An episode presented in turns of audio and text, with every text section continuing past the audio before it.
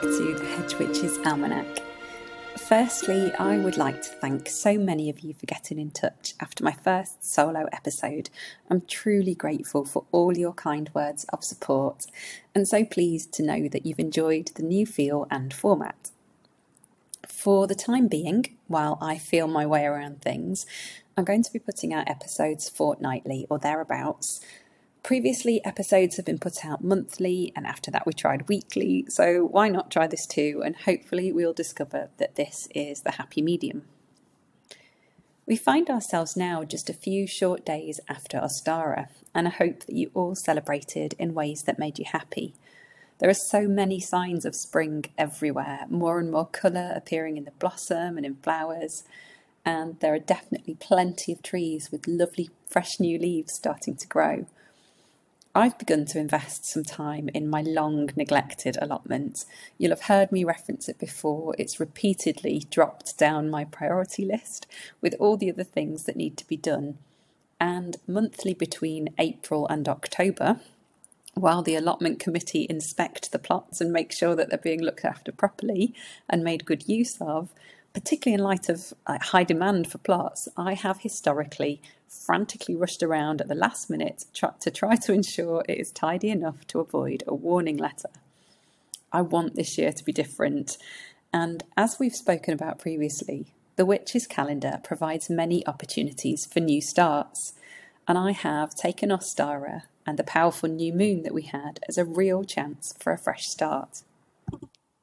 The one thing that has helped me, and I don't know if this is something that you've noticed where you are, is that I feel we have been experiencing traditional March weather. And I think this is something that hasn't happened for the last at least two years, possibly three. We all know the sayings about March winds bringing April showers and May flowers. But after a really dry winter, and particularly February, I was worried that the dry weather would make growing anything difficult this year. But the spring showers with flashes of sunshine in between feel full of optimism, and so do I. And I'll hopefully be posting pictures of a really healthy looking allotment soon. We'll see. this year, I've got more of a focus than before on flowers, in a bid not just to attract more insects, but also to provide more food for them. I'm also going to add to the mugwort, rosemary, salad burnet, and other perennial herbs and crops with other witchy and fairly self managing plants to try to give myself a helping hand in keeping it both tidy and productive. And if anyone's got any tips for me or suggestions of plants and herbs I might not be growing yet, I'm always grateful to receive them. So, for today, we are still on the element of air. And while I think the winds of change have certainly been blowing recently, and a large part of me feels as though we're all on the precipice of something, and I found myself wondering if anyone else feels the same, we're going to be turning our focus inwards. I thought I would take a look at the magic of using air within our bodies, and I have one major source of inspiration for this episode. I recently indulged a long held wish to be better at getting swiftly into the sea or any other water in which I wanted to swim. As a child, I was a swimmer, not a great one, but a swimmer, and when I attended training or a gala, I had to get in, no matter what the pool temperature. But at some point after quitting competitive swimming, this ability just abandoned me. Even on warm, sunny beaches, it could take me up to half an hour to actually get into the water, despite being so keen to swim. Now, a little caveat I have managed a couple of mile long open water swim events, but these are almost 15 years ago now, so don't really think I can rest on my laurels there. Since giving birth to my daughters and being treated for cancer, I think I've allowed myself to become a little bit precious and, if I'm honest, a bit pathetic. However, I met a lovely and inspiring woman in Devon last summer. She strode straight into the sea and started swimming whilst I procrastinated, paddling in the shallows.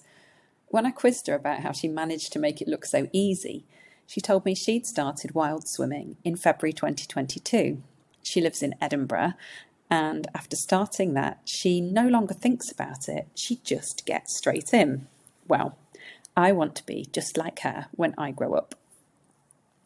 I procrastinated a little more, well, for seven or eight months really, during which time I had more medical issues, some of which affected my ability to regulate my own temperature, so I excused myself on that front from even thinking about getting in the water.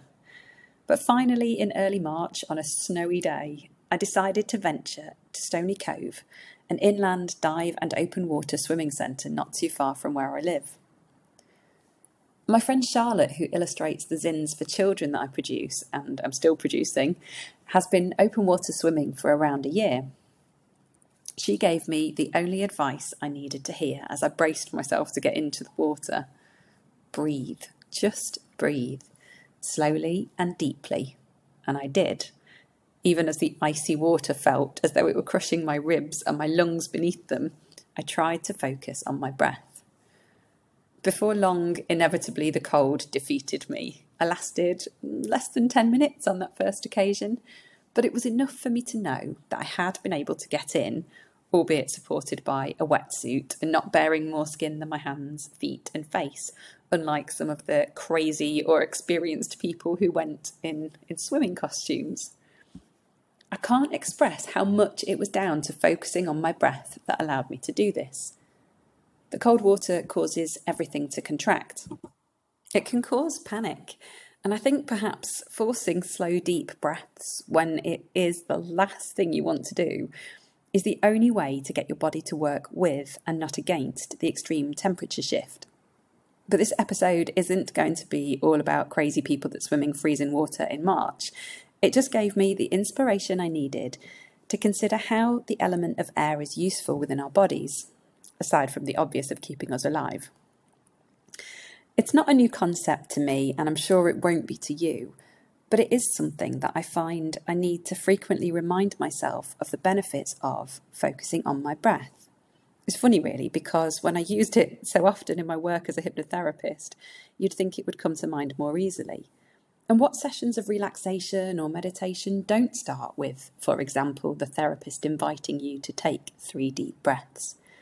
Whether you go for a facial or a massage, or a therapy session, or even an exercise class such as yoga, breath is one of the first things on which we're asked to focus. And its magic is instant. By slowing our breathing, we can slow our body rhythms. Even our heartbeat begins to slow, and of course, slower breathing can slow our minds. We can focus on our breathing to direct air into particular places in our bodies and to create particular benefits. The impact on the mind is fascinating. When we have monkey mind, when our brains don't like to let go of certain thoughts or take us on a journey from thought to thought, where we rapidly transition from thinking about one thing to arriving at another seemingly unrelated thing. Focus on our breath can allow us to remove distracting thoughts from our minds and give us space and without space, there's no place for inspiration or to receive information other than that which we receive with our senses. It's here, with this in mind, that I'd like to move to talking about our pineal glands or pineal glands, depending on how you like to pronounce it. I'm assured from reliable sources that both are correct. If you're unfamiliar with this tiny part of the human brain, it is a gland, slightly bigger than a grain of rice, which is located very centrally where the two halves of the brain meet. It sits in an area in which many sensory functions are regulated, and it's situated between the worlds of the left brain and the right brain. And we all know that as hedge witches, we love something that dwells in that place between one thing and another. It's also known as the pineal body the epiphysis cerebri, or simply the epiphysis, is also known as the third eye or even the witch's eye. So, for those of you who are not familiar with this, perhaps this will start to give you some ideas as to why it's a very worthy topic for this podcast.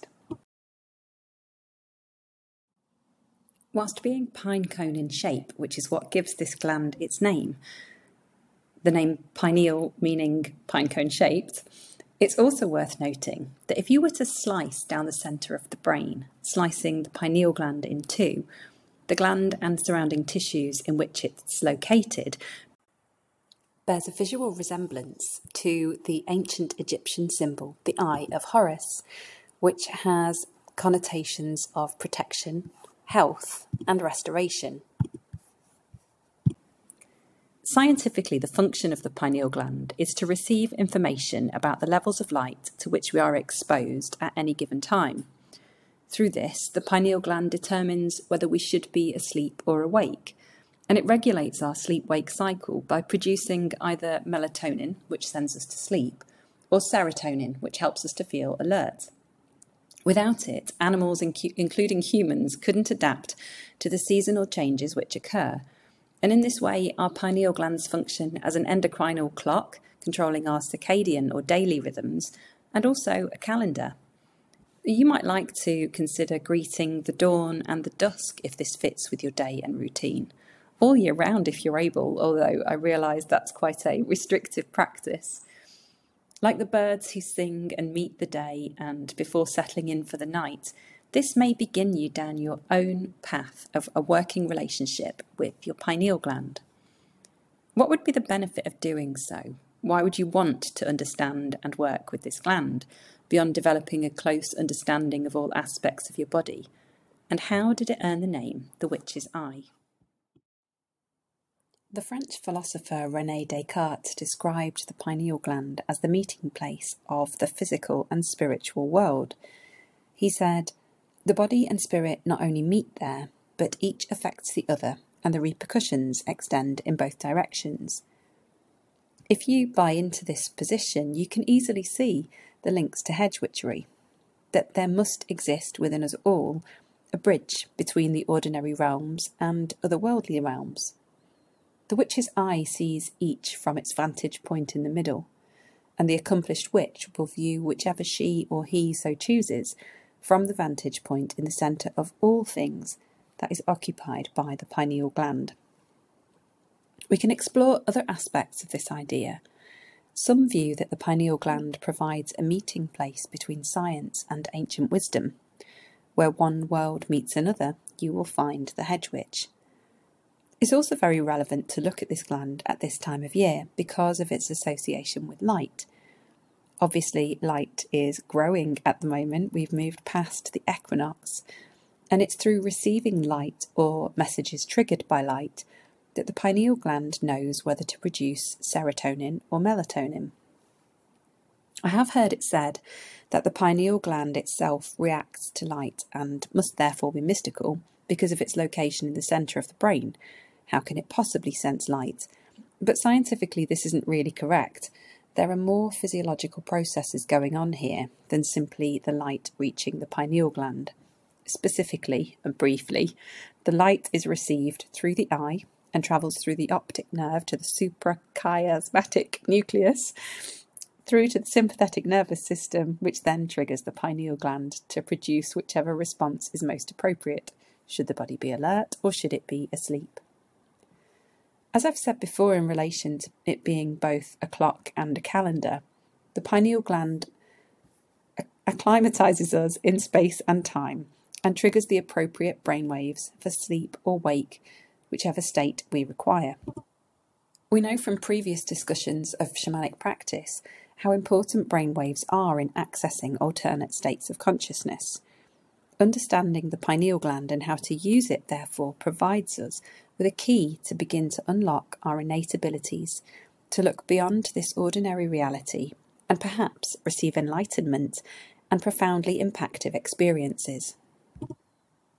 It is serotonin, the daytime chemical, which produces beta waves, essential for our ability to pay attention to things, which is obviously important. But melatonin produces alpha waves, theta waves, and delta waves. For most people, the levels of melatonin are at their highest during the period between 1am and 4am. Should you wish to work in altered states of consciousness, one suggestion could be to rouse yourself during these hours, and combined with other techniques such as drumming, you may find you're able to access your desired state more readily than during your waking hours. Now, much of this information I have researched using a really interesting series on the Gaia streaming platform called Rewired with Dr. Joe Dispenza. If you have access to Gaia or if it's something you're considering, I highly recommend it. I think he's an utterly fascinating man who really does provide a bridge between science and witchcraft, in my opinion, although it might not be that he would necessarily view it this way. I couldn't say. But for me, having not really ever been convinced of the need for scientific proof for things for me to believe in them, I am finding increasingly that the space where science and spirituality meet is actually where I find a great deal of truth and learning. There are other things that come into play here. The levels of melatonin produced by a person is not only influenced by messages of light reaching the pineal gland, there's also an inverse relationship with stress. The more stress you experience, the lower your levels of melatonin will be. Now, this next section gets a little scientific. I know we've already covered some science, but a little more scientific perhaps. So bear with me while we take a scientific tour of the human body in relation to melatonin and the pineal gland, as informed by Dr. Dispenza's amazing research. I was fascinated to learn that there are tiny crystals hidden away in the pineal gland, which are a result of biomineralization, so minerals created by our very own bodies. And when compressed, these tiny crystals can both generate and receive electrical charges. Electrical charges travelling through the human body travel within the cerebrospinal fluid that runs up and down your spinal column and around your brain. Much of this programme was fascinating to me. I probably watched it open mouthed throughout, but it takes approximately 12 hours for the same drop of fluid to complete one circuit of the system. So, if you were able to mark one tiny drop of it and track it, you'd find it passes by the pineal gland twice a day. Why is this important?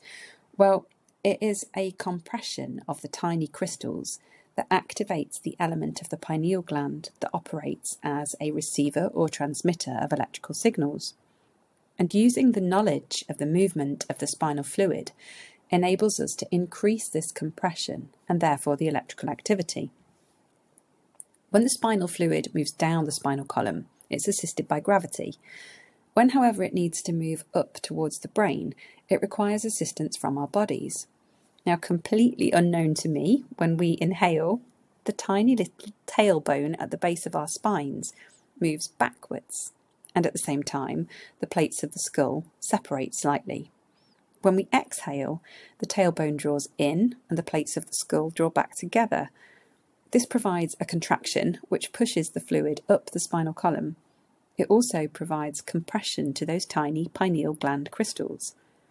When we combine intention, focus on the pineal gland, with a particular breathing technique, our pineal gland may become able to receive and emit those electrical signals, allowing us to receive images and messages we're not able to perceive with our ordinary senses.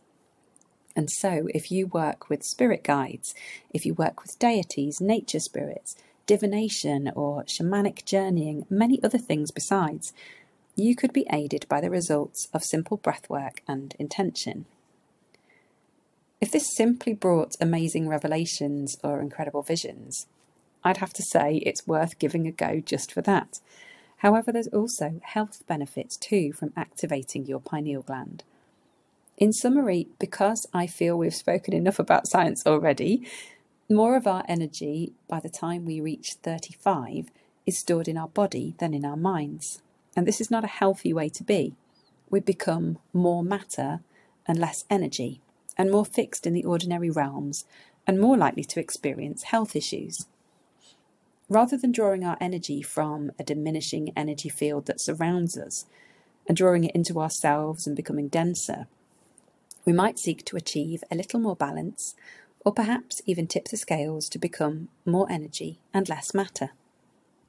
There are numerous amazing consequences of this, such as the production of antioxidants, which, as Dr. Dispenza describes, are anti cancer, antimicrobial, anti aging, anti all the things that you wouldn't like to happen to you, or lots of important ones anyway. They act as something that can suppress overthinking and allow you to be really present in the moment Ultimately, though, the appeal of receiving profound and lucid inner visions is what pulls me in. The theory is, and please, Dr. Dispenza, on the very slight off chance that you're listening, please correct me if my paraphrase paraphrasing has glaring holes or issues, um, because I think you're amazing and I do not wish to misquote you. The theory is that the key to pulling the energy back out of the body and into the mind is the breath. And it's a very simple activity, and therefore one I thought would be brilliant to talk about on the podcast because not only can we all give it a go, but I can also imagine you all listening and trying it as I speak. So, the first thing that you need to be able to do is to focus on the location of the pineal gland. We've already described that it sits in between both halves of the brain, or sides of the brain if you prefer, and it also sits about halfway between the back of the throat and the back of the head. So fix your attention there. And as you start to take slow, deep breaths, on the inhale, you contract all the muscles you would use to stop you going to the toilet all of those you use for your Kegel exercises, pelvic floor exercises, whatever you call them. And for the men listeners, it's the nuts before guts quote. Pull those in, contract all the muscles of your lower abdomen as you take that long, deep breath in, and hold as you continue to visualize your pineal gland. Hold before exhaling slowly and letting go of all of those muscles and beginning again. You can repeat this for as long as you're able to hold your focus, for as long as you feel is appropriate or advantageous to you, and the energy generated will recharge your electrical field, bring your energy up from your body and into your mind, and will also allow your pineal gland to act as a receiver of charges and imagery. Something called the thalamic gate at the base of the brainstem, which is usually closed, opens as a result of the rising energy, and gamma waves can be generated, which can put the person engaged in this practice into a state of super consciousness or super awareness, which, amongst other things, can result in a completely blissful and ecstatic feeling. Well, how often does that happen? In terms of the visions that you may receive, imagine that your pineal gland is a television aerial receiving signals and transducing them into images your mind can interpret. You're tuning into the quantum field which exists beyond the speed of light, and this brings your brain out of its analytical state and allows you to truly exist in the moment. This increases the coherence of the brain and allows it to identify patterns it may not have seen otherwise. Perhaps it's here you'll make sense of something you were not otherwise able to make sense of. Perhaps you'll find answers to questions you've held for some time, perhaps even answers you did not know you were seeking. It seems to me that for a simple practice based around the element of air, the consequences of this could be truly inspiring and possibly even life changing. It's something I've brought into my practice and will continue to explore, and I would love to hear if this is something you do or whether you will begin this practice after listening to this podcast. I have thought about it. I'm not going to apologise for all the science. There really didn't seem to be another way to explain it. However, I would definitely recommend further research on it if I've lost you on the way, and I will apologise for any terrible job I've done of explaining it all. I really hope you've enjoyed this episode, and I look forward to hearing all about your experiences. I'll be back in another two weeks as we look at the transition between the season of air and the season of fire. With Beltane on the horizon, I hope at least some of you are starting to feel a tingly warmth beginning somewhere inside.